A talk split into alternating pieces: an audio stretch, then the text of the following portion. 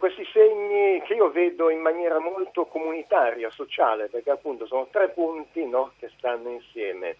Quindi c'è questo aspetto sociale che mi interessava molto e poi sono una sorta di segno di interpunzione teologico. Tentano no, di dire l'indicibile. I puntini di sospensione si mettono sempre quando c'è qualcosa no, che non si può dire, quando appunto non si vuole creare suspense. Quindi questo aspetto così di quasi misticismo è così una cosa che sempre molto incuriosito e molto interessato.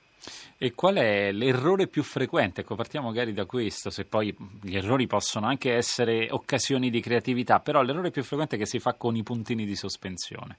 Ecco, metterne troppi. Il problema appunto è che uno si fa prendere spesso la mano e laddove eh, potrebbe e dovrebbe, perché ci sono le capacità, descrivere no, qualcosa, un personaggio, un'azione, a volte, magari per pigrizia, si usano questi tre puntini che invece, come vi dicevo, hanno questa mm, carica nascosta fortissima, che però appunto va gestita oculatamente un eccesso diciamo, di contemplazione, di non detto che a quel punto chiaramente un po' nega la lingua stessa, perché se eh, utilizzare i puntini di sospensione può creare anche un effetto, appunto il, il loro utilizzo eh, eccessivo può creare un, dire, una sospensione nella lettura, anche forse esatto. una difficoltà di comprensione. Esatto, sono un punto di interpunzione molto contraddittorio, quindi per questo anche mi interessano. Hanno in sé questo, no, questa spinta, questo slancio verso, come si diceva, l'indicibile,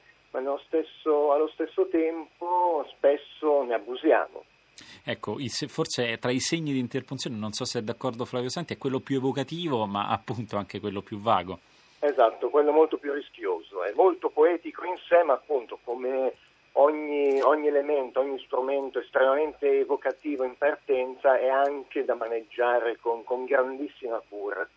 Maneggiare con cura sarà dunque probabilmente uno delle, dei suggerimenti dell'incontro sulla lingua italiana, eh, sull'importanza della punteggiatura. Si svolge al liceo Ugo Foscolo di Pavia, uno dei tanti incontri, lo ricordo, di questa giornata eh, programmatica perché sono più di una decina i testimoni di buona lingua che, terra, che, che, che svolgeranno la loro funzione di ambasciatori dell'italiano presso alcune classi d'Italia nella giornata programmatica, la seconda, ve lo ricordo, organizzata organizzata dalla Lingua Batte e che ha per tema quest'anno la punteggiatura. L'appuntamento poi di questa giornata, l'appuntamento conclusivo è nella sala A di Via Siago dove si svolgerà a partire dalle 21 una diretta condotta da Giuseppe Antonelli, voce della Lingua Batte, in cui appunto si concluderà questa lunga riflessione sulla punteggiatura.